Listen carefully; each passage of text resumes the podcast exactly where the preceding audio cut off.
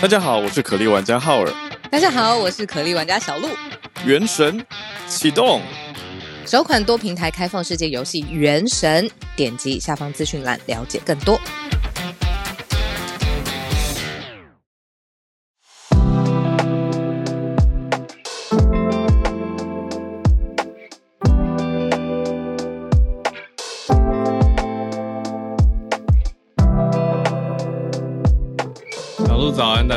家早安。好，早安，大家早安。欢迎大家来到今天九月十五号星期四的全球串联早安新闻。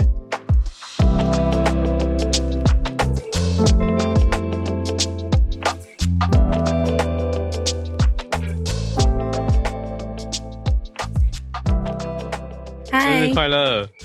谢谢浩尔。嗨，聊天室已经刷一片。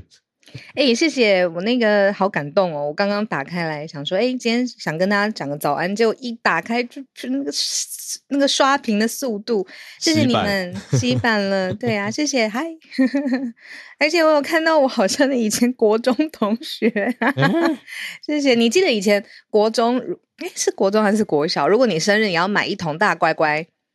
就是里面就是各种小的糖果，哦，小学，哦，小学，对对对，嗯，然后就是请大家这样子，好像是一个不成文的规定，对，对啊，嗯。然后我就记得那个时候选乖乖桶的时候，就很兴奋，就是生日嘛，然后又可以跟全班同学分享什么的，那个是一个记忆。然后我好像看到 那时候的朋友，哇，哦，谢谢谢谢。有我看到连观众席都有大家。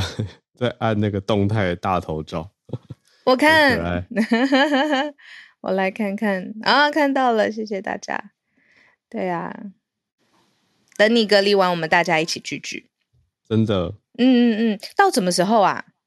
我要隔，我要隔到，我看啊，我要隔到。嗯我要隔到一个礼拜，因为我从欧洲带了一个纪念品回来，嗯、叫做确诊。真的假的？你确诊了、啊？我本来没有特别要讲，可是 OK，必须的。对啊，我想说，哎，OK。我本来我本来想默默跟大家一个一个考验，就是都不讲，看大家会不会发现。嗯，对。结果在我的这个没默契的提问之下，没关系啦，没关系啦，要要要要共存吗？要工程，你身体还好吧？听起来精神还不错，还好啦，还好。就像我，我昨天哦，好，顺便这个变我们社群题了嘛？因为我这次回来等于体验到了这整个流程嘛，嗯、就是确诊流程。等一下，我先问你什么时候知道确诊的、嗯？在哪一个哪一段？我是那个唾液 PCR 哦测出来。OK OK，知道了。对啊，就是下飞下飞机的时候就觉得，嗯，怎么好像有一点喉咙怪怪的。那那个时候就我们那个时候不是还有连线吗？就我在防疫车上。对，对啊，那个时候就知道了。其实都就是觉得，嗯，怎么好好像微怪，但还可以。嗯嗯，可是后来过了几个小时之后，我就看一下唾液 PCR 的结果嘛，就手机，因为手机有载那个健保快易通。嗯，所以可以直接查，我觉得哦，很很方便啊。嗯，那一查显示，那是通知吗？你你是他也没有通知我哎，他就默默显，他就默默显示在那里面，他也没有挑人的通知给我。应应该还是会有人打给我吧？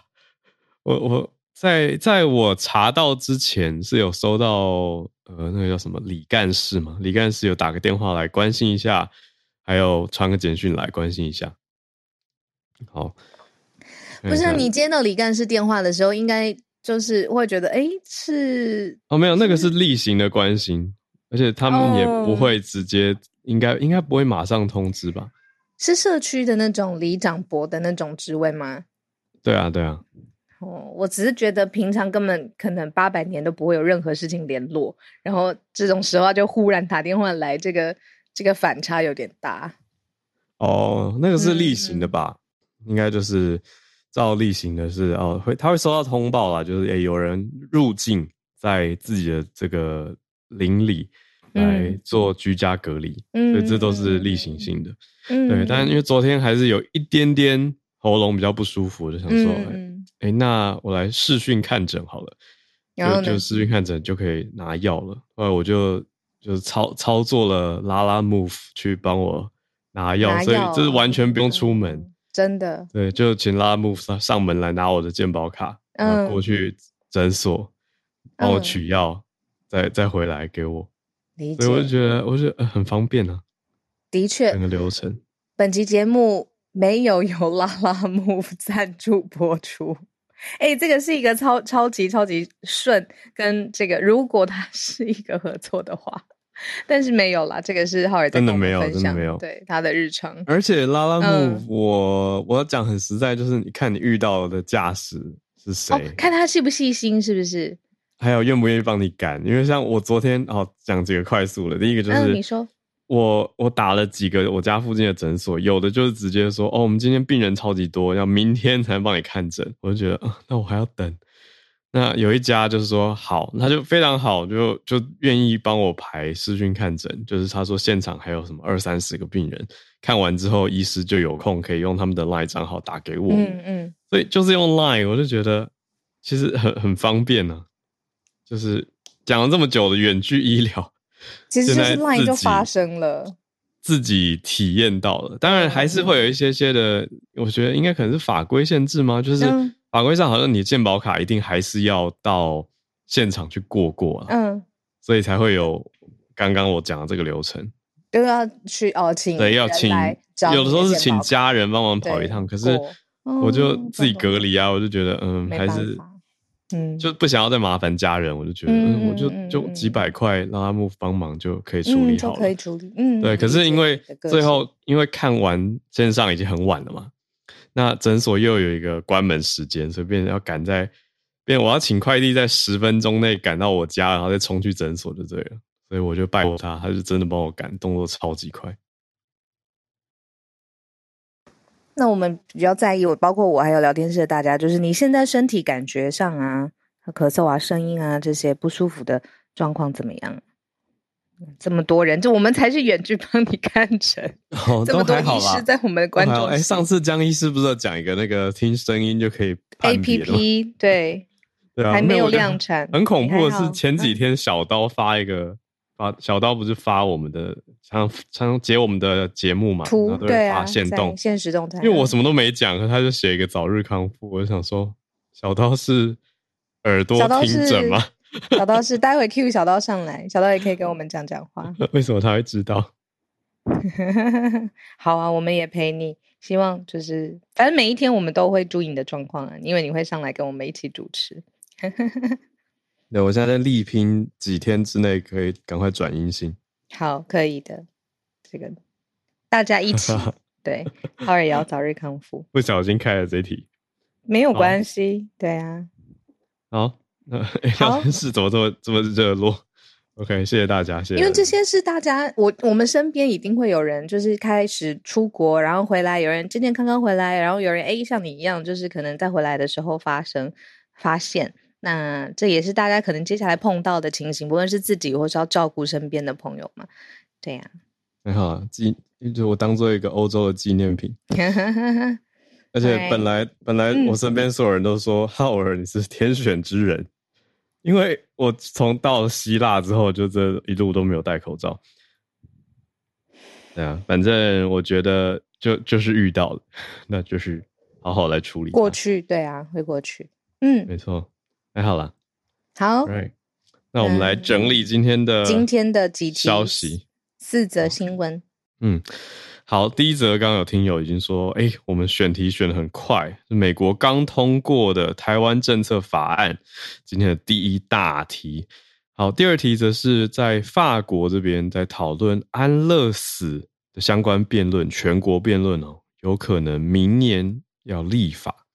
第三题则是中国二零二五直播电商市场预计会达到七亿的人民币的规额，呃，规格份额。第四题则是英国女王的国葬之前，现在就是就是现在了，前夕，伦敦的饭店价格冲高，涨了多少呢？飙了三成高，好，对，飙高了百分之三十。好，都是大题目，那我们就先从跟台湾直接相关的美国立法开始讲起了。台湾政策法案，哦，这一题真的非常非常重要，而且及时的更新。那谢谢制制作人帮我们选在今天的第一题跟大家一起分享。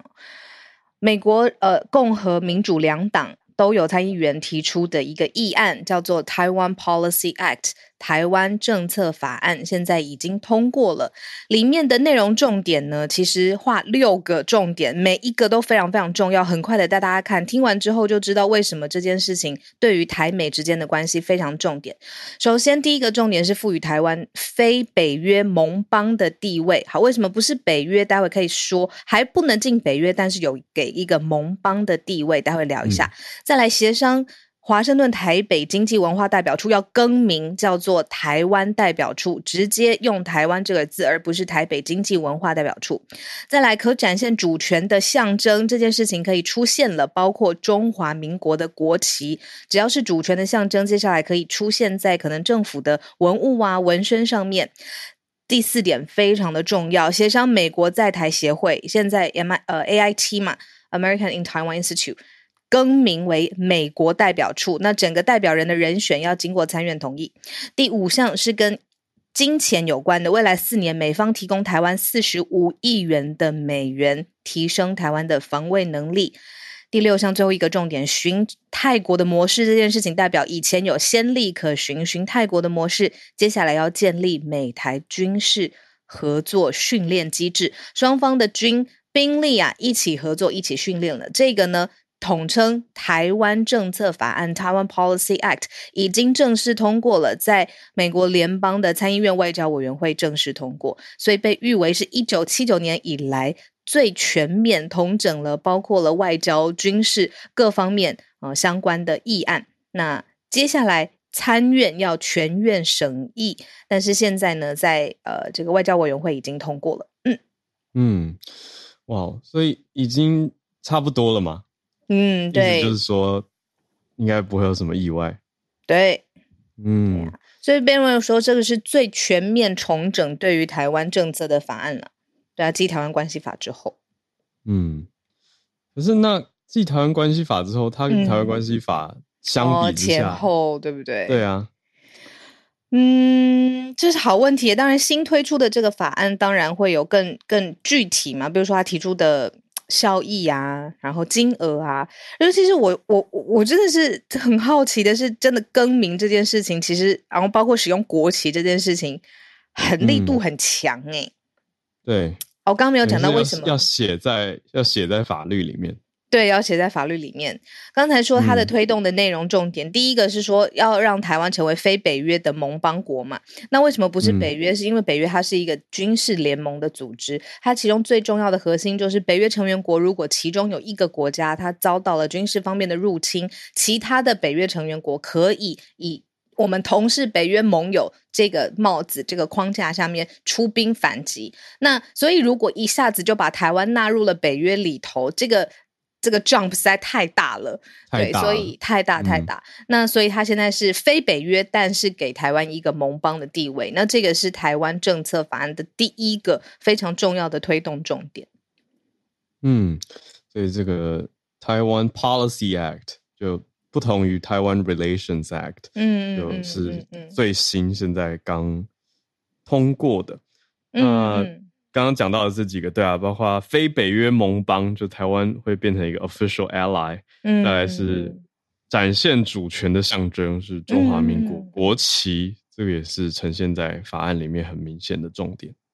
哦，我刚刚看到了一个最新。几分钟前的更新，呃，这个台湾 Policy Act、嗯、台湾政策法案呢，这个美国的参议外交委员会已经高票通过了，就是几乎是一致同意的通过了，只是通过的版本有修正，嗯、然后有修正，哦、然后今天下午还会召开一个工作委员会，交由参议院来审议，这样子。那两院通过，它就正式拍板定案嘛，但是它这。嗯，版本修正的就是非北约盟友，就我们刚刚讲的这个地位的 条文，第一条对，呃，改成建议的性质这样子。哦哦，好，嗯嗯嗯嗯，程度上有调整，对，诚意上有差。嗯，哦，OK，对呀，但是至少就是说，这个提案本身是由共和民主两党的参议院、众议院一起提出来的。那现在呢，这个条文已经一半。呃，在就是美国参议院的外交委员会高票通过了。那现在就是今天下午，嗯、台湾今天下午的时间，让参议院的外交委员会来审理，这样子。嗯，接续这题，我可以补充一下，这次在巴黎的所见所闻，因为太多人知道我来自台湾，都在聊。嗯、因为现在现在在法国人心中，他们已经很熟知台湾的特殊状态了。嗯嗯嗯，所以反而是很多法国人知道我是台湾来以后，就会开始问说：“你觉得会打起来吗？”对啊，就是这这类的问题，他们现在反而在政论节目上看的很多。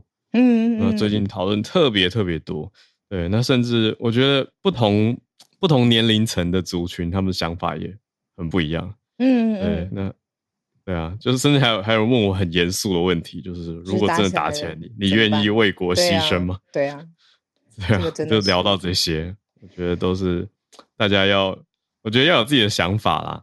就是你这样在跟国际交流的时候，你你要知道自己是谁，然后有自己的选择，你自己的、嗯，然后可以有一个自己的回答吧，而不是支吾其词，然后不知道现在、啊、嗯外国人看我们的观感哦，或者是好奇的地方这样子。对，对那当然也要知道自己自己的立场跟心之所向。对，没错。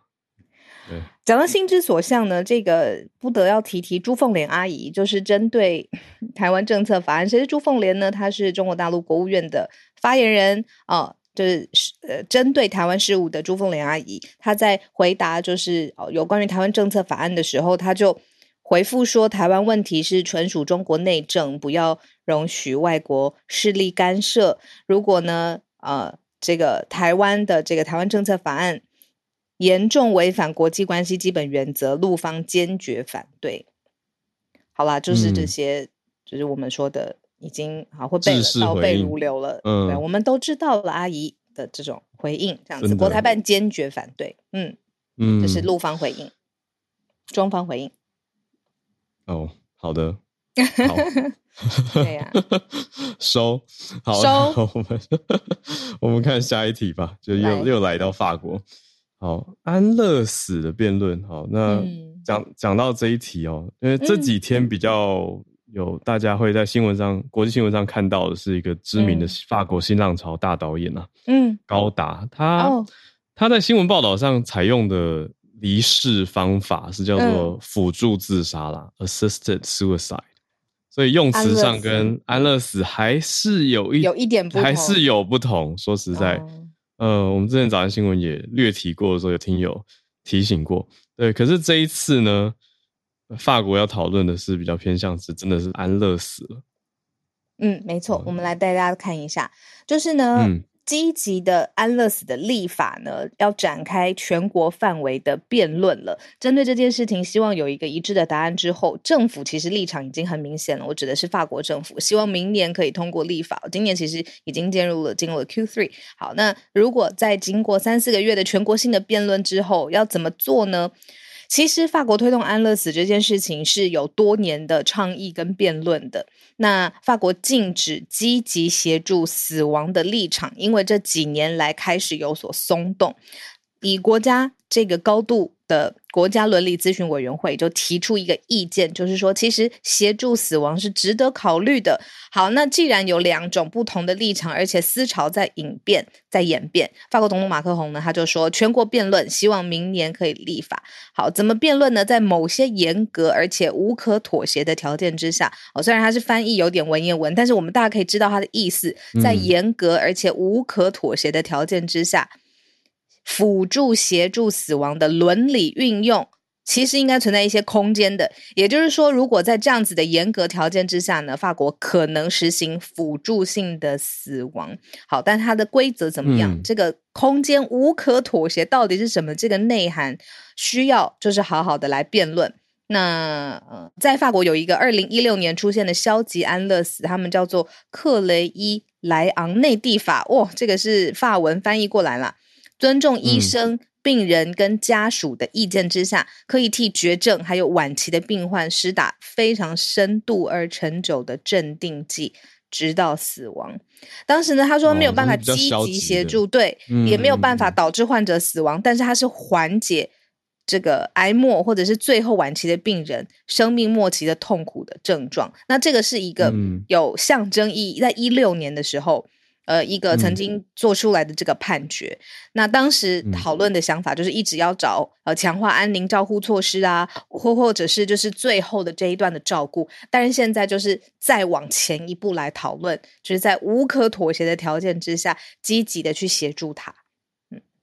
嗯，对，所以这个是小鹿刚讲到这个二零一六的时候，已经有这个是所谓的、嗯、呃消极。嗯，消极的协助死亡，深沉的对啊，就消极安乐死，对啊，嗯的做法了。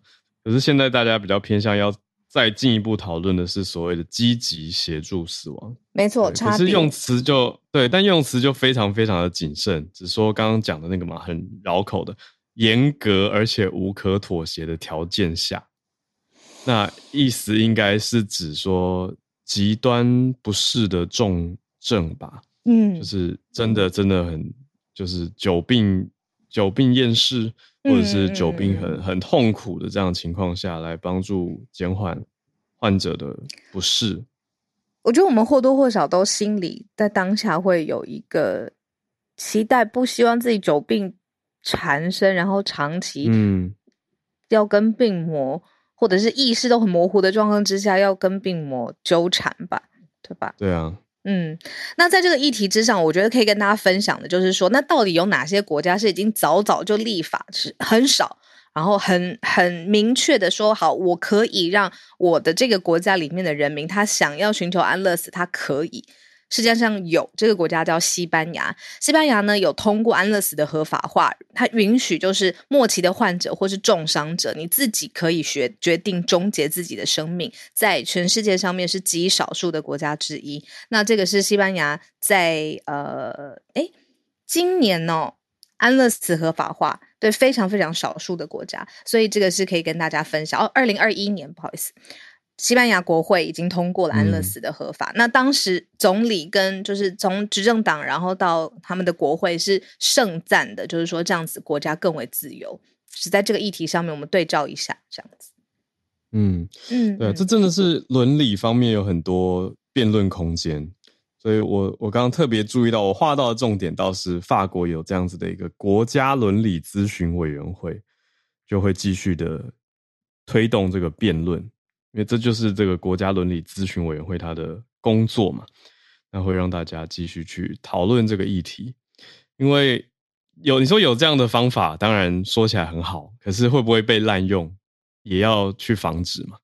那就要在这两个中间取得一个平衡，让这个制度可以妥善运用，就是真的需要的人，他可以适得其所的用，那也不会造成说被拿来恶意使用啊，或者是。有不好的结果。那现在在讨论的当中，委员会也有强调说，要有当事人自主决定能力，而且自由、清楚、重复的表达意愿。除此之外，还要有对，还有一个所谓的良心条款，就是让参与的医疗人员可以退出。嗯嗯嗯嗯嗯，就也不能说被人用这个法规来压迫医护人员，说你一定要帮我。对，如果他执行的时候，他协助自杀，对啊，他不想，或者是不不论任何的原因，他可以选择就是我不参与这样子。对，没错。嗯嗯嗯嗯，那现在还是在讨论当中，委员会有四十五名成员，对，嗯，其中四十五分之八有八位还是对于立法持保留的态度。嗯嗯，四十五分之八是保留。嗯，对，嗯，好，好，那我们就。再继续慢新闻追啦，嗯，这个明年三月会有一个初步的提交结论，嗯，那也会在国会的上下两院启动议题讨论，明年底之前有机会有立法的共识。法国方面的消息，好，今天今天第三题，我跟大家速速。呃，前情提要一下，这些数据啊，还有它转换出来的金额啊，是中国的研究报告。中国的市场很大，生态跟台湾不一样，可是不知道会不会对现在你如果是影片创作者，或者是你想要成为带货的直播主，你想要用聪明的电商的方法卖自己的产品跟事业，听听看中国现在发生什么事情。现在呢，已经有最新的呃统计出炉了，这个是由高门高盛亚洲专业的负责人他们做出来的，说现在中国人上网时间花最多、最大宗百分之三十一的时间在哪里嘞？在看短影片。短影片呢，他们定义是什么？每个影片平均三十秒的这个影片，但是他说这个三十秒当中已经出现非常多交叉销售的机会了。什么叫交叉销售呢？我们就直接说庞大的日常生活使用的。这个情境你在短影院当中呈现，你直接在这个短影音平台上面又可以买到你刚才在影片当中看到的这些内容，然后再经由演算法的优势，它去记录你相关的这个购物啊、喜好啊，或者是你看短影片的偏好的习惯，推送，再加上朋友圈可以一起在同一个平台上面讨论，最后加上。成熟的网上的支付系统，还有当然有一些基础的设施，比如说如果真的毁约了怎么办，或者是有这个呃商家不履行合约，或真的是有一些挑战的时候，你的后续的机制是做得很完善的。中国在这件事情上面上看七万亿人民币。预计在二零二五年，就是透过这种短影音加上直播交叉销售的形式，将会达到这个份额。那里面就说，这里面到底最大宗到底是什么呢？上网的这个销售产品里头，珠宝、服装这个渗透率最高，医疗保健品、快消品啊，不包括化妆品哦。第二，再来电子产品以及家电。再来生鲜，这个是我们刚才讲的这个最容易买的这个排序。再说一次哦，这个最多的是珠宝服装，接下来呢是医疗保健品，嗯、然后还有再来是电子产品、家电跟生鲜食品，这个是最容易卖出来的几个呃品项。那就是说，它已经成了一个封闭型的生态系了。从你的最厉害的。数百万 followers 的呃很强的直播主播，然后他用短影片的形式或直播，然后里面是生活上面的场景，同时你在平台上面可以很快的跳转买到影片当中的东西，又透过社群还有线上的支付去放大这一个回路。那现在 Goldman 呃亚洲高盛就说，二零二五年中国直播电商市场规模是七万亿人民币。哦，七万亿，那就是七兆的意思。人民币哦，所以等等。然后我们刚对对，刚才写标题的时候，因为字数限制，我删到了，差很多。七万亿，七万亿，少了一个零。哦，不好意思，对对对，我们会再更正在 Pocket 上。这七万亿就是七兆的意思啊，就是 seven trillion 人民币，嗯、这么高。大家也可以跟我们聊聊天室留言一下，有没有就是呃，就。真的是，比如说在看人家短影片，然后或者是一个直播，就是被烧到，然后冲动的购物，像我就发生过非常多次了。那中国市场又这么大，有有创意的呃直播主也好，或者是影音创作者一定更多，所以他们的生态系统那个环回路啊，就是如果建立的已经很成熟的话，那当然高盛是很看好的啊。那高盛他既然发出了这个市场规模的报告，他当然就是看拆分说未来这个直播趋势里面，你看大的 player 它是不是上市的公司，有没有投资的机会，或者是整个供应链上面里面你的培训也好，这种都是一些未来的潮流跟商机啦。对，等于，刚刚一路讲下来的重点，我觉得是让消费者从观看就是上钩。到最后结账的这个体验是要很顺畅的，没错。呃这个做的做的越好越顺，你就越不会跳出嘛，也比较不会犹豫或反悔，所以成交率就更高。没错。嗯，哇，好啊，网络购物的，嗯、对啊，这个贡献短影音平台的广告收入是百分之三十到四十，占比是很高的。哇塞，短影音真的是没有想过哎，真的没有想过。嗯。嗯而且短影音它有一个很重要的，对，很主流了。很主流，就它有可以有一点无厘头，它可以莫名其妙的开始跟结束，然后有很多恶搞、恶趣味也 OK，很多创意也很 OK，嗯。就它可以不要是一个完整的论述，不像是你写一篇文本这样子。你看那个文字也发生过啊，嗯、比如说 Twitter 它就是一个长文本，然后变成一个一百四十个字里头你要完成，然后现在在影音的市场里面也变成你要从一个。那个你刚刚才不是讲的是新浪潮的电影导演哇，这么长长镜头，嗯嗯嗯，然后到现在他可以三十秒无预警开始，无预警结束。嗯，对啊，我觉得对啊，你说的没有错，它又是一个新的一种影像叙事的的的创作方法吧。就虽然可以无厘头，可是我觉得创作者还是要很有想法。嗯嗯，哎、嗯，就是脑海中可能在你在拍摄之前或者制作之前，都要已经想好类似分镜的东西，或者音乐要放什么，然后哪一秒要怎么转场、嗯、怎么切，因为你都想好，你比较好去取材跟拍摄嘛。所以你要去想完，还要去执行，其实我是很佩服的。对啊，就像我看茉莉有一个呃，算台湾很大的 Instagrammer，他他专门在拍时尚啊，对啊，很多美妆的东西。茉莉住我家楼下。原来他的这些 哦，之前我很喜欢看他短影音呢。嗯，对啊，他真的，他的这些都拍的很好。对，只是因为他最近有公布他的一些幕后花絮，他就呈现出他。拍摄之前，脑海中都已经充满了音乐，他就在跟他的团队沟通的时候，一直想到哼那些歌，不知道对，不知道在哼什么，可是他自己都想好了。嗯、对，那最后就执行出来，我觉得很厉害。我觉得你可以，我们都可以。对啊，我还想要，对，我就需要再学一下。你先好起来，你先好起来。好好好，先好起来。好，我们把握时间。嗯、呃，最后一则我还是很想要跟大家分享。最后，我们就把这一题，呃，跟大家聊完之后，我们再开放大家上来一起串联。嗯、因为这题稍微轻松一些些啦，然后也有一些特殊的文化气氛吧。好，大家都知道有一个广告打很凶的旅行的网站叫 Trivago，他们呢跟 Bloomberg 一起做资料研究，然后交叉显示说。现在啊，英国女王伊丽莎白二世国葬嘛，正在就是西敏寺举行。那这一过去的这个周末呢，伦敦酒店。到底它的这个价格是怎么样呢？结果跟二零一九年同一个时间点哦，高出了百分之三十，然后还比去年高出了百分之三十九点五。然后不仅是这个价钱往上升，它的搜索量、搜寻量，就是你 search 说，哎，伦敦什么地方好住，Where to stay at London，或者是西敏寺，然后住宿这样子的搜索量增长了一倍。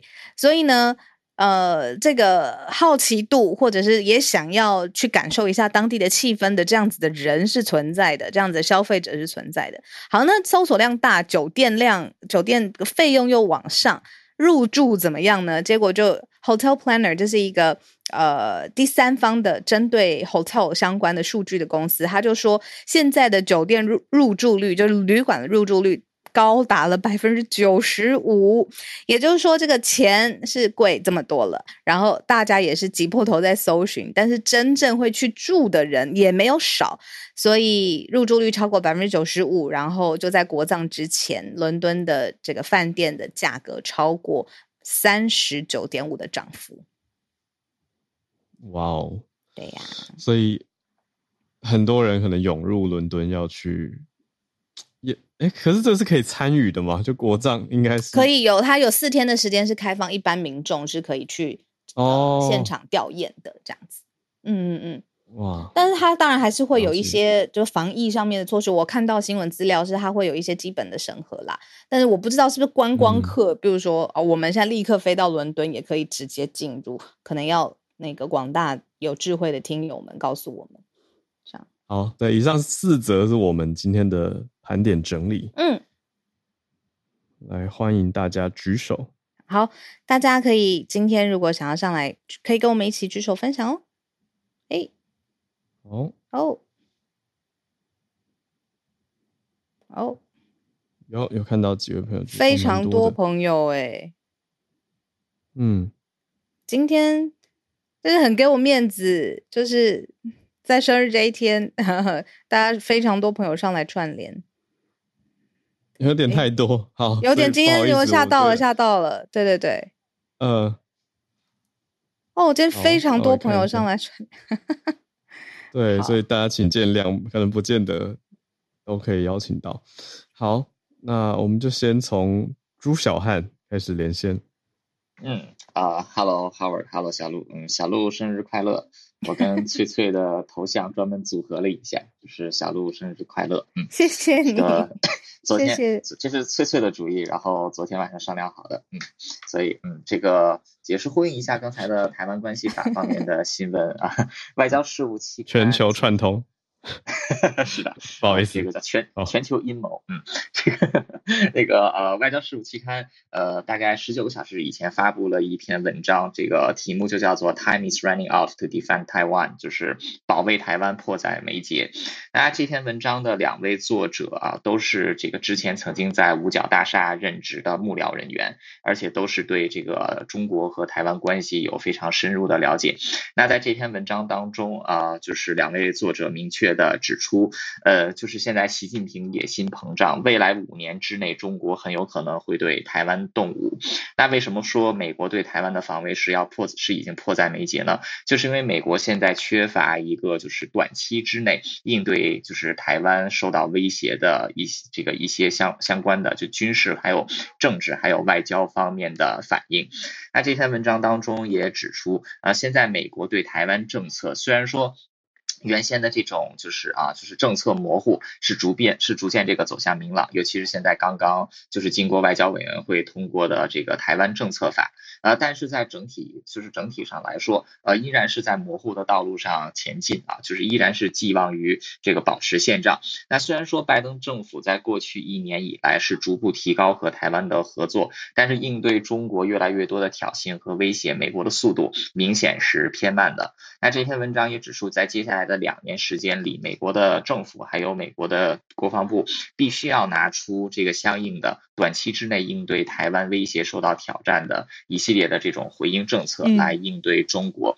呃，所以这个就是呃，现在就是外交事务期刊过去三个月关于台湾的讨论的文章非常多，那基本上就是两个两个流派，一个就是说继续延续原来的这种 ambiguity，就是延续原来的模糊政策，嗯。嗯，另外一派就是提倡就是要尽快的。就是提高台湾的防卫能力，就是抛弃原先的这种模糊政策。有一个很有来对、嗯，有一个很有意思的分界线，就是所有对台湾有深入了解的这些学者，都是在主张尽快加强台湾防卫，抛弃原先的 ambiguity。理解理解、呃，对。然后所有的就是其他的就是方面的国际问题的专家，呃，可能对台湾问题没有了解的，都主张美国是继续延续这个 ambiguity。那现在继续模糊下去，继续对继续模糊下去，不太了解台湾问题。对，嗯嗯，所以现在就是拜登政府，他这个选择就是推出台湾政策法，应该也是政策转向非常重要的一个指标。嗯，当然了，台湾也要加强自己的防卫能力，就是乌克兰能够这个现在击败，就是逐渐击败俄罗斯，呃，关键并不是在于西方的援助，而是在于他们本国的人民是愿意保卫自己国家的。所以台湾也尤其要学习这一点。嗯，就是这样。谢谢。哦，谢谢你。嗯，哦，这很特特很特别。我第一次听到说，熟悉台湾的研究学者反而希望嗯赶快坚强起来，哦，要有防防卫反击能力。不熟悉台湾的人呢，就说我们继续保持原来的现状啊，继续模糊。我觉得这个关键，所谓熟悉台海议题，应该是知道北京的不可测吧？嗯。我觉得这才是熟悉的人所观察到的重点。就是过往大家当然你说不要谁会想要战争啊？就是能不战就不战啊。那大家保持模糊，就是哎看起来好来好去，虽然有一些暗潮汹涌，可是还可以可以生意往来嘛。对。可是现在看起来我们想要好的样子已经会被指为不好，那这个时候就蛮危险了。嗯，而且就是像昨天浩尔说我是大帝讲的是普丁嘛，那习不知道是不是这样子的想法？那他如果想法是对于。国际情势来说不可测，那当然熟悉台海议题的人就会说，的确不可测，那我们得加强防卫能力。对呀、啊，得加强。嗯，理解。好，谢谢。接下来我们邀请 Rose，嗨，今天要讲的是不是跟我们国昨天的早新闻有关？哦，不太理，就是很好奇，是不是？Hello，对，早安，早安，嗨，小鹿早安，小鹿生日快乐，谢谢，好好好学习。那个，因为昨天呢、啊，其实听到那个早科学在分享声音反声音的时候，我就想到，就是我最近看到这一篇，我就很想要讲，然后顺便问问看那个气候的问题，然后今天就跟大家分享一下。他主要是 Science 在大概上个礼拜吧，发表了一篇呃 paper 研究，然后也发表新闻，然后在讲说，就是微小的气温。气温的升温就会造成很多不可逆的生态系统跟气候系统的一个改变。然后一开始看到这个东西的时候，我就想说，这不是大家都知道的事情吗？现在怎么会就是发这种就是这么大家都知道的东西。但仔细去看内容的话，你会看到说它其实是很细节。以前只是告诉大家说有一个大规模的，就是有这样的状况。但是这一篇的话，它是用那个气候的 model 去研究出来，指出在全球有十六个点是最容易受到气温升温的影响。嗯。然后你可以看到我的头像，它的那个世界地图上面标了就是十六个点，就是。如果全球暖化升温两度 C 的话，会发生大概有六个，包含就是低纬度珊瑚的死亡，然后一些呃格陵兰冰冠的崩解啊，然后什么永冻土的解冻之类的这些，然后这是两度升温两度 C 会发生的状况，然后二到四度的话，它就是会预测来讲，它会有呃，比如说马亚马逊森林它的枯萎。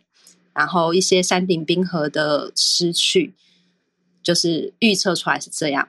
那如果大于四度的一个升温状况的话，就会有呃什么北方永冻土的崩解，然后海滨的一些崩解。然后这个看起来很难过的一点是，你可以看到那张照片上面那张图上面就是一大堆 collapse，就是这个 collapse 那个 collapse，你就会想象说。就是我翻译是翻崩解，但是我觉得 collapse 感觉上其实是一个我不知道该怎么翻，我觉得它是一个很惊悚的一个字。然后就是升温所带来的，就是他们指出十六项的改会造成的一些生态上或者是环境气候的一个改变。然后跟气候有关的就会是呃。大西洋环流的崩解，我觉得这好像跟昨天的声音反声音，我不知道有没有关系。可是我觉得这个是推动很多全球气候的改变的一个很重要的一个东西。它如果崩解的话，嗯、我真的好难想象到底。对啊，这样还有办法，大西洋还有办法运作吗？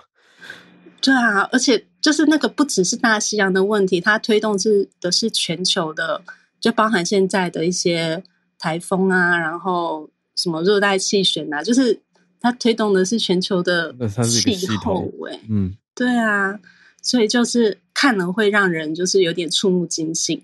然后这篇的那个科学家他们也有指出说，呃，这是目前他们根据手边有的这些资料去做的气候模型。然后当然，Science 推出来的科学家都是全球顶尖的嘛，但他们也希望说这个东西提出来，有更多的科学家可以加入讨论这些模型的。建设，然后能够有更多的数据，可以让更多细节的地方可以更清晰。然后我会很想要跟大家分享的这一篇，主要是因为这样看了会很难过，就一大堆 collapse 啊，然后 lose 啊什么之类的。但他们其实也有人特别讲说，就是他们提出这些，就是大家会看到会有很严重后果的 tipping point，就是临界点的存在，其实也是告诉大家说。我们现在还没有到临界点，我们其实还有办法可以去避免，所以不要就是失去希望，我们还能够做一些什么事情。然后目前的气候升温，其实工业化之后，现在已经升温全球升温一点一度了。嗯，所以我们距离不管是巴恩英地说一点五度，或这边提到的两度四度，嗯，还有一个距离，就是我们还可以努力。理解，嗯，谢谢 Rose，不会，谢谢，谢谢。我们就邀请姐姐，姐姐嗨，早安！今天要讲短影音吗？没错，早上好，早安小鹿。对，因为今天刚好我们在聊到它的这个市场非常的广大嘛。那其实短影音还是会让人有一点担心啦，因为几个礼拜之前我曾经看过一篇新闻在说，就是呃有一些分析师他们在。呃，观察说人类使用短影音的时候有一个效果，就是他长期使用者，他很像在吸食快克骨科碱，就是他非常非常容易就着迷，然后在里面花费的时间会远远超过你的想象。嗯，那这个事情其实我自己很有感受，是因为我们都算是创作者，所以也会去看别人的东西怎么做。然后我常常就是划一划，然后就不小心一个晚上就过去了，可能就为了看它里面解读了某一部电影，还是它弄呃把一个很复杂的概念变得很好玩这样子。嗯，那你就会发现说，Facebook、Instagram 甚至 YouTube 都在不断的抖音抖音化，就是像 Instagram 它不是推出所谓的 Reels 这个功能吗？然后 YouTube 也有所谓的 Shorts 嘛，然后这两个呃东西推出来之后，都迅速的让大家注意到原来。短影音已经快要变成未来时间的一呃未来时代的一个主流。嗯，可是这个里面也有几个比较大的风险哦，就是现在看到《华尔街日报》他们从 Meta 内部的文件记录去看到 Instagram 转型做 Real 之后的一个状况，那发现呢，每天在 TikTok 上面花费的时间，就是全球总共加总是一点九七八亿。就将近有两亿个钟头都在这个抖音上面，可是 Instagram 呢？Instagram 上面推出来的这个 Reels 只有一千七百六十万小时的观看，呃，总时长，所以两者相差一个将近两亿，一个不到两千万，所以整整差了十倍以上。而且 Instagram 推推出这个 Reels 之后，过去四周内啊，它的这个使用下降了百分之十三点六。它的参与度其实是不断在减少的，所以这个状况就会让我们发现说，每一个平台它当然在看到说抖音出现之后，似乎自己要开始转型。可是如果你转型的过程当中，反而把自己原本最初的卖点慢慢的弱化掉，也不见得是你这个商品能够持久的一个关键。那我们举自己的呃节目也好，或者说自己在做这一块的经验来讲，嗯、呃，我自己在。TikTok 上面也有自己的账号，然后在几乎毫无经营的状况之下，大概就是丢五支影片，包括我平常跟学生的互动上去。嗯，那它的效果极佳，嗯、我只能说超夸张。就是它大概有一支五秒钟的影片吧，突就是以我的规模来讲，上面几乎没有什么追踪者的状况，超过十万次浏览，只花了一个月左右的时间。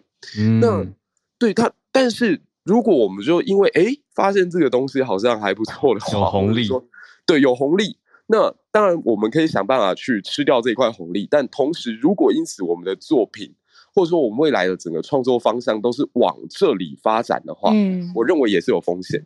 嗯，现在的抖音有点像当年九零年代的台商西进的感觉。就它入门槛没有那么高，然后你在里面会让一些新兴的厂商找到机会，嗯，对。但是我我认为它其实未来的这个风险也同时是存在的，包括治安的危险啊，包括你的这个创作会不会从此定型啊？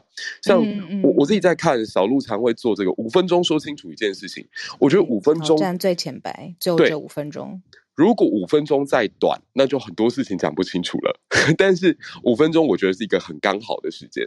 那我很担心的是说，短影音，包括呃 Twitter，其实也是哦，这种在更短的时间之内看完一篇文章或看完一个资讯的呃媒体，如果越来越多，到底对我们的社会沟通上面来讲是一件好事还是一件坏？我觉得这值得大家去思考。嗯，以上是我今天的分享，谢谢谢谢。就不同平台上面的。生态，对啊，对啊，对，因为像特别像昨天，昨天我们不是讲到双亚嘛，嗯、就是高加索那边亚塞拜然跟亚美尼亚，那、嗯、我们就尽量讲了几几几句讲给大家听。可是后来有听友有补充在我们社团，就是有 YouTuber 讲的更完整一些。那当然他花的时间也很多。嗯，就我就在想，刚刚姐姐一边在我一边在听她讲，我一边在想说，如果把双亚的复杂历史纠葛做成十秒，有可能讲完吗？我就觉得，就是你一定会大大幅简化，大幅简化，而且用一些很很怎么形容，就是很很简单的词吧。对啊，然后再加上补充一个点，就是滑这些短影音呢，我常常滑完之后。嗯去，就是关掉手机，开始做别的事的时候，我会不自觉的开始哼刚才听到的音乐，很恐怖。哦，他对于你的意识、啊、直接洗脑啊！对啊，对，很多抖音歌其实也真的蛮好听的，就是它很 catchy。嗯，歌以外，其实对语言学习也是有用的，因为如果你。追踪很多对语言学习相关的账号，短影音账号，它也会一直在脑你脑海里面重复播放，或者学外语歌啊什么，就是都有各有有好有坏啦，所以看你怎么用啊。对，要善用跟思辨很重要。好，我们继续连线到翠翠，翠翠，谢谢你，翠翠早安，早安早安，下午早安，生日快乐！哎，我我今天要讲一个可能比较严肃议题，但是我要先做一个免责声明，就是其实我个人对。安倍就是不喜欢也不讨厌，那当然就是说，嗯、呃，但是我知道，当然有些人很爱安倍这样子，只是说今天我我是针对在一个嗯、呃，在日本住的人，我们就是看安倍这件国葬这件事情的时候，是抱持了怎样的看法这样子。嗯、好，那因为其实最近新闻真的很多，我是稍微呃就是浓缩了一下，然后就是跟大家分享。好，首先就是其实安倍的国葬，大家想说，因为其实在每个国家都有国葬这个东西嘛，所以大家觉得说，哦，国葬其实是一件很正常的事情，而且因为他就是。不幸身亡，然后他其实对国家很有贡献。可是其实，在日本啊，国葬这个东西是没有在法律里面的，它是就是我们目前的日本是没有立法进行国葬的。所以，其实安倍他会成为就是在嗯。那如果是天皇陛下，就是他过世的话，那是国葬没有错，那甚至是针对皇族所做的国葬。可是其实如果是针对平民的话，目前是没有法律去规定国葬的。所以其实现在的那个首相，他就是决定，因为他是在安倍过世后隔周就是决定说要做国葬嘛。嗯、可是他其实做的方式其实是有点受争议的，因为他其实用的方式是，嗯、呃，他用一格决定，有一个叫做嗯，就是。由内阁去决定一个就是临时要决定的政策，这叫议阁决定。不然，其实你一般比较重大的政策，你还是要经过就是议会，就是那个国会，然后去开会讨论。但是呢，因为 岸田文雄他是透过嗯，就是所谓的议阁决定来决定说要等于就是强制决定要让安进行安倍的国葬，所以这件事情就是非常的受到 argue。因为其实，在安倍。任内，我们知道他曾经有包括是加计学院啊、樱花会那一些，就是好几个争议的议题，他其实都是透过一阁决定去怎么讲，把它执行这些政策的。嗯。好，OK 是这样，那就是，可是，嗯，在这件事情上面呢，为什么就是，嗯，现在首相说为什么安倍可以进行国葬？他提出的理由有四个，第一个是说他呢是在日本宪政史上首嗯任期最长的首相，他其实长达八年八个月。另外一个就是他在安倍嗯国外交或是经济上面都有立下历史性的功绩，比如说什么安倍经济学啊，或是他跟我们台湾之间的嗯怎么讲友好外交，这都是一个。然后另外一个就是，嗯，其实从国外有很多的，就是王公贵族或是一些总理，他们要来吊唁安倍。然后呢，第四个是因为他是在民主的基础上面，就是遭到枪杀。然后，所以他用这四个理由来说，我们要帮他进行国葬。可是这件事情，其实在那个呃议会上面的，就是呃呃，就是有那个在野党提出质疑之后，他们觉得这些理由是不能足以成为你要安排国葬的一个。理由这样子，那其实以前日本曾经有就是国葬的法律，可是那是由天皇去立下的。也就是说，其实，在天皇，呃，我们等于是我们我们是这样大政奉还，也就是说回归到那个，呃，反正就是后来在战争之后，其实这个国政国葬令是已经解除的，所以其实目前是一个没有，嗯、就是没有法律这样子。好，所以其实呢，如果你想。你就是擅自去做这个的话，其实受到争议是非常的大。嗯，好，那好，那我就是再讲几个，我怕时间真的不够，因为其实真的能讲太多。然后还有一个就是，因为其实我之前有提过说，这次的国葬费用是非常高的，嗯，它是历年来最高的一次金额，就是，然后我之前去查了一下其他的就是那个。呃，就是之前首相其实大家都有办葬礼，可是都不是国葬。然后那个安倍的金额真的是我我突然就是傻眼，因为其实一般一般人用的话，可能。比如说最多不到一亿，那上一个首相好像是二零二零年的时候，他也才用七千多万。可是这一次的国葬费用是全民买单，也就是说是从国家政府支出的嘛。但是之之前有一些就是这样子的葬礼，当然不是说国葬，就是说其他首相的葬礼之中，有的时候是比如说两个政党就是在野跟就是执政党他们去一起出，那有些是百分之百是由国家出，但是安倍这次的金额是全就是。由国家全部付出，其实，在这一个时间，就是我们现在讲经济有很多问题，然后就的情况之下，他还让国。国家全出的这一件事情，其实在网络上受到了很多的争议，然后后来就是会变成是说，嗯、呃，其实在网络上啊，大家大概有一半以上人是反对这件事情的。嗯嗯。好，那我最后再说一个，就是其实为什么对国葬有很多学者会提出质疑，是因为有人，因为其实其实国葬这种东西，它是一种很高度的怎么讲，算是政治的宣传这样子。对。但是，嗯。进行国葬，安倍是在那个就战后第一个就是做这种方式的人嘛，就是以国家规格做。那其实你会把安倍给神国嗯神格化，就是把他整个变得就是他是大家变很像神一样的。那其实这样子对于日，嗯、而且因为这样其实一定会正对那什么选举一定会有一些影响，所以其实有一些学者对这件事情是有提出质疑的。好，嗯，那还有很多可以讲，但是我今天就讲到这边，谢谢大家。理解，谢谢翠翠。就是复杂纠结的。呃选择吧。对啊，对，这个国葬费用是这次算下来是日币十六点六亿嘛，就换算成新台币大概三点六亿。因为前几天看到的消息是，日本有一个整形外科名医，他是说要捐全额。嗯嗯嗯嗯嗯嗯，对啊，所以就是被翠翠讲的很多很多东西可以谈的其中一项，我相信。好，那我们再继续连线到芭比，芭比，芭比早安，早安，早安，小鹿好了，生日快乐，小鹿，谢谢芭比。今天刚好也要分享，就是关于生日悖论。然后这个也被称为生日问题，不知道小鹿跟浩有没有被问过？听说统计学的老师很喜欢问这个问题，嗯、就跟学生打赌这样。嗯、那他的呃问题内容是：如果目标是要超过一半的几率，然后在一群人当中搜集到两个相同出生日期的人，嗯、那你最少要先聚集多少人才有办法达到？对。然后这个报道当中访问的是一个统计学家，嗯，他说被问到这个问题的时候，很多人的直觉回答就是一百八十三个。因为一年三百六十五天嘛，就把它除以二进位这样子。嗯、但是这个问题的答案基数只是需要二十三个人，就可以有五十点七三的 percent，就是两当中这群人当中有两个人是同天生日。然后如果说基数到五十七个的话，那就有百分之九十九的几率。所以我们现在房间有两千多人，就是一定会有两个相同出生日期的人。那这个是有个公式计算的，可能就是大家搜寻一下可以看到那个图表。嗯，那他提到说这种。算是违反直觉的问题，反映的其实是人类通常不擅长计算概率。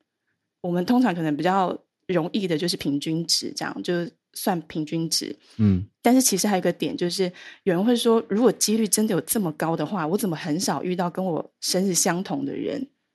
因为因为这个问题的根本其实不是问跟你生日相同的几率。嗯，对，所以。生日被问，他也意外反映出就是、哦、我懂了，他不是在问你，比如说不是九月十五号跟我一样的，是任何一个一天日子相同的都可以，对但是大家会往自己身上去想，没错，所以他呃，生日悖论他就是意外反映出我们人类就是有点本质的自我中心，就是倾向用自己的角度去看待跟思考问题。嗯，那如果说大家要在人群当中，就是一群人当中找到呃跟你生日一样的话，这个几率就是。比较低，然后人数必须要扩大到两百五十三个人。对，然后最后补充一下，就是呃，有一个被形容是全世界最热爱过生日的荷兰人，对，有一些文章有写到，他们的重视生日的程度是已经诞生一种专门来记录所有亲朋好友生日的日历，然后他们会把这种日历挂在厕所的门上，就是你每进出一次就提醒你一次这样，然后这个东西在书局都买得到。那不是我们的书局，是荷兰人的。呃，嗯，那然后他们一定就是会办生日趴，就你不办生日趴，你就不是荷兰人这样子。那而且我们通常通常就是只会跟寿星说生日快乐嘛。那但是荷兰人他们如果办 party，就是邀请。就是亲朋好友来的时候，他是会跟寿星的每个朋友祝贺，就是然后、哦、每一个朋友都讲到，对，他就是说看到小鹿妈妈就是说祝你女儿今天生日快乐，然后看到未婚夫就说祝你未婚妻生日快乐，这样就是访问过一轮，哦、对，所以大家可以，大家就是可以从就是。荷兰人有没有问你生日是什么时候来判定他有没有要交你这个朋友？对。然后，如果你想知道你跟他的交情如何呢，就看他有没有邀请你参加他的生日 party。懂，对，哦、那最后如果你想要跟他绝交的话，你就忘记他的生日，效果会非常好。对，有兴趣的朋友可以搜寻 Life Science 的报道，嗯，或是关键字，以上跟大家分享。谢谢芭比，好谢谢。我刚努力在回想，我有没有荷兰，我的荷兰朋友有没有问过我生日？对，还是我忘了人家生日，然后就少了这个朋友。我不管我荷兰朋友，我现在就跟他说今天我生日，我不要失去他。对。超级有意思。好，时间九点零三分，今天房间有三千一百多位朋友加入我们，谢谢你们。从呃台湾政策法案开始聊起，刚才 Dennis 老师他也有写写讯息来补充哦，就是说，嗯、呃，在接下来参议院通过了要把这个台湾政策法案排入审议当中，但是内容可能会有调整，嗯、然后会有进一步的公布。我们继续跟大家慢新闻。再讲到在法国安乐死这件事情，可不可以正式立法呢？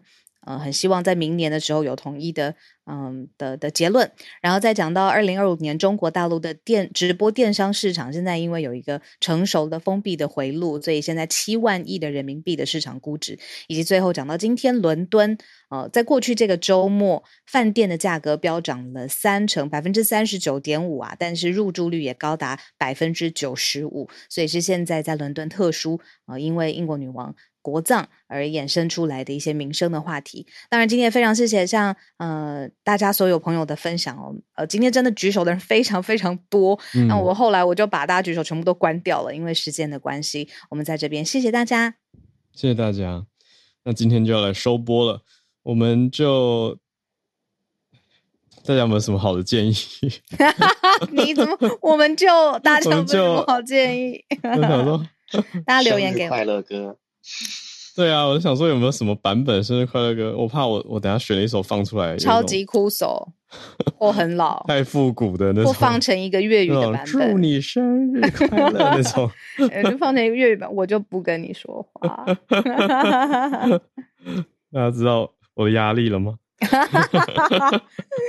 对，哦哦，看到一个哎，应该蛮有趣，我没听过，我觉得哈林。哈林哥的生日快乐！好久没有听到他了，试试看，应该很有活力吧？好，好有有哈林哥的生日快乐来祝小鹿生日快乐，也当我们今天的收播啦。谢谢大家，明天专题大家来听哦。明天数位任性，没错。嗯，好，那再次谢谢大家今天的参与，我们就明天或下周一见了。